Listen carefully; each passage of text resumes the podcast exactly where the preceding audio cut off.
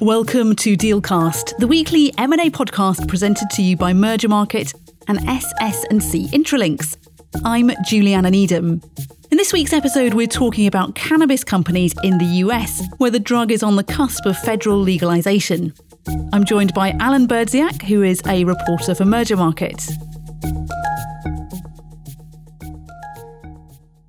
Hi, Alan. Hi, Juliana. How's it going? Good, thank you. So, Alan, let's start with the big picture. What kind of cannabis related businesses exist in the US? What do they do? What kind of products do they sell?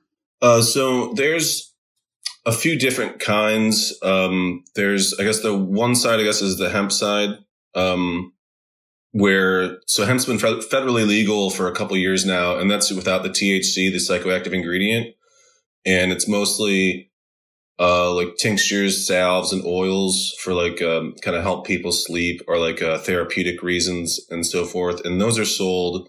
There's a lot of companies that do that exclusively, but a lot of companies that do both with the THC and the CBD. Um, so CBD, um, uh, yeah, they're you know everything from a lot of them are e-commerce on the CBD side. There aren't a lot of uh, places that are only CBD on retail, but you can also find the CBD products in places like just regular pharmacies and drugstores and so forth. But then with the THC, a lot of those companies are vertically integrated, kind of because they have to be because the industry is still pretty new. But some of the bigger markets like California, Colorado, and um, I think like Washington, there's a lot of wholesalers than distributors and stuff like that. But you know, it goes, yeah, you know, they distribute it down, and then in the retail setting, um, you know, they sell anything. There's this the, the flower product. Um, they also sell, I think, some um, oils and uh, concentrates, vapes, edibles, and then of course they have the accessories. You know, rolling papers and pipes and all that.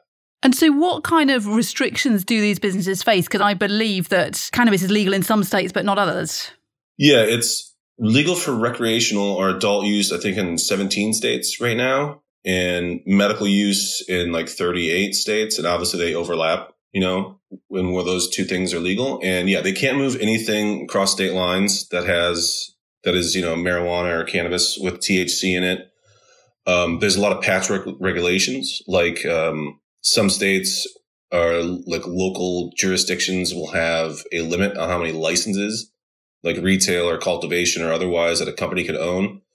Um, and there's also, uh, for instance, um, uh, public companies in the U.S. they can't list on the Nasdaq or the New York Stock Exchange or the Toronto Stock Exchange for that matter if you uh, touch the plant in the U.S. So, the, and because of that, a lot of companies that are public that are based in the U.S. or have operations in the U.S. they list on the Canadian Canadian Securities Exchange or the OTC or the Toronto Stock Toronto Venture Stock Exchange. Um, so um, I think that's kind of a lot of them. There's also um, I think some things that might be missing here, but that's kind of the big ones. But there are expectations that things might be about to change with the US potentially on the cusp of federal legalization. Can you tell us more about that? Yeah. Um, over the last couple years, when I asked CEOs about when they think the federal legalization could happen, I think they're probably a little optimistic because they've been saying, I think probably since like late 2019, they've been telling me, you know, next two or three years, you know, it just takes, you know, I guess maybe some, yeah, some legislation and like a, a president, um, who will sign it. And I know President Biden has indicated that he's supportive of, of decriminalizing it. But just the other day, as you might have heard, uh, Majority Leader Chuck Schumer and a couple other senators put out a draft bill to legalize or decriminalize uh, marijuana at a federal level, which would kind of solve all these problems for these companies where they could uh, ship product across state lines and they would have access to banking and they would also um, it would also uh, create programs for people who are affected by you know the war on drugs that you know disproportionately affected you know minorities and people of color but that bill right now seems to have pretty high hurdle to pass right now it looks like there's um not a lot of republican support for it at the t- at the moment and there's even some democrats that are on, on in schumer's party who uh, are skeptical of the bill, or skeptical of I think just federal legalization or decriminalization um, at the moment. But there's with midterms coming next year. Uh, I think if there's you know significant turnover in the House or the Senate, that could maybe change things. Um, there's also another bill that's been proposed a couple times since 2017 called the Safe Banking Act.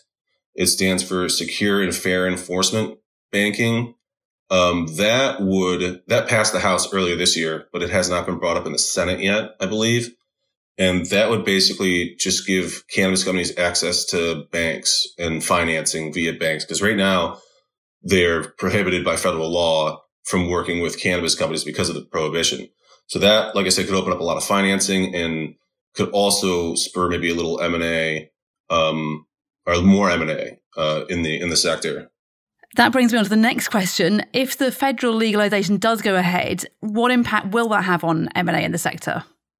I think it will increase it. Obviously, um, there already is significant M and A right now, um, but I think some of the bigger companies will probably look at more significant mergers and there will be more Canadian companies and companies maybe based in other countries where it's legal, but I think primarily Canada right now. Um, I think a lot of them are going to kind of kind of want to swoop in and pick up some of the regional players in the U.S. and like some of the ones in Canada who are able to list on the Nasdaq right now. Like this company called High Tide. They have like 70 stores or so. Um, so they're kind of one of the larger players up there. I think they're going to want to they could come in and, like I said, yeah, merge or pick up a big player and they could keep their NASDAQ listing. Um, in the States, uh, I would definitely think that there'll be a lot of companies, especially some of the bigger players out west in, in uh, like California, will want to expand uh, eastward and get in like Arizona or try to get a foothold on the East Coast. Um, and then, of course, there's going to just be newer companies sprouting up, and after a couple years, they're going to look to sell.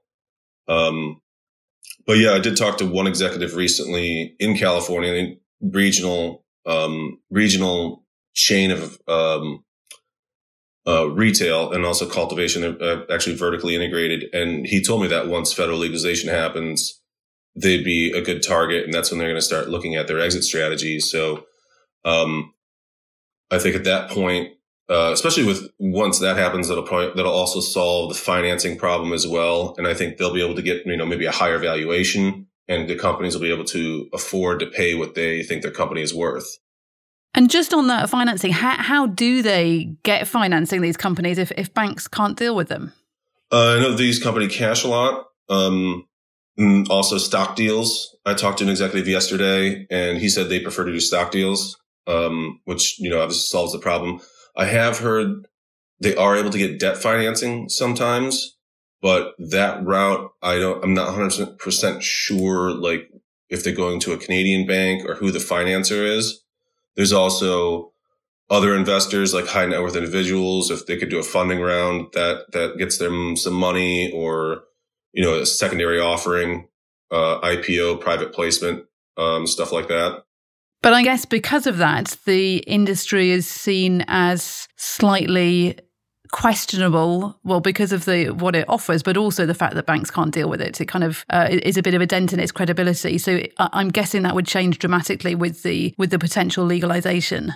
Yeah i think that would that would definitely ease the stigma as you said and make it more more legitimized to um to do business with with cannabis companies and to um yeah be able to offer them financing or you know back any deals that they might want to do. And could you see a situation where they are? It could be held in your pension funds in the future if the industry does open up.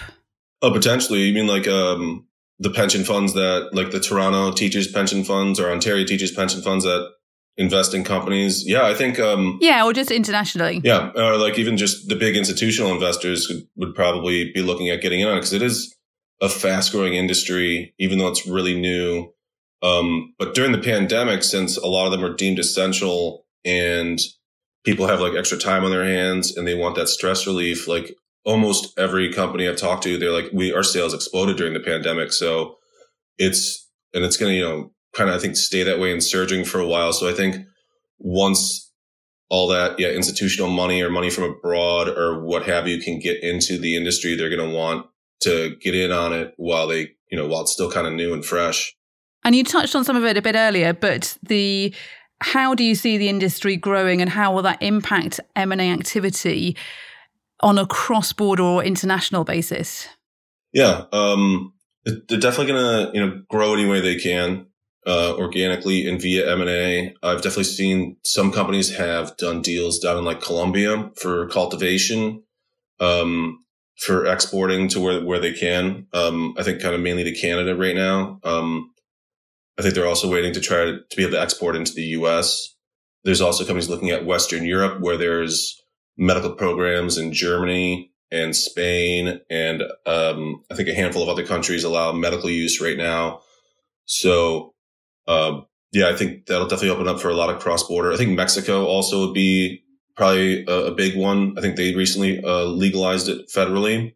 So, um, and yeah, across the Americas, um, I'm, I do not know like what all the, the laws are in the other countries around the Americas, but I think those would be obvious, uh, places definitely for cultivation too, with like the long, long summers in Central America and in the Southern hemisphere near the equator be perfect places where they could do outdoor cultivation with massive grows and scoop up companies there or start their own operations down there. That's great. Thanks very much, Alan. That was Alan Berdziak speaking to me, Juliana Needham. Thank you for listening to this week's episode of Dealcast presented by Mergermarket and SS&C Intralinks. Please rate, review and follow the podcast. You can find us on Apple Podcasts, Spotify or look out for your Mergermarket news alert. For more information, check out our show notes. Join us next week for another episode.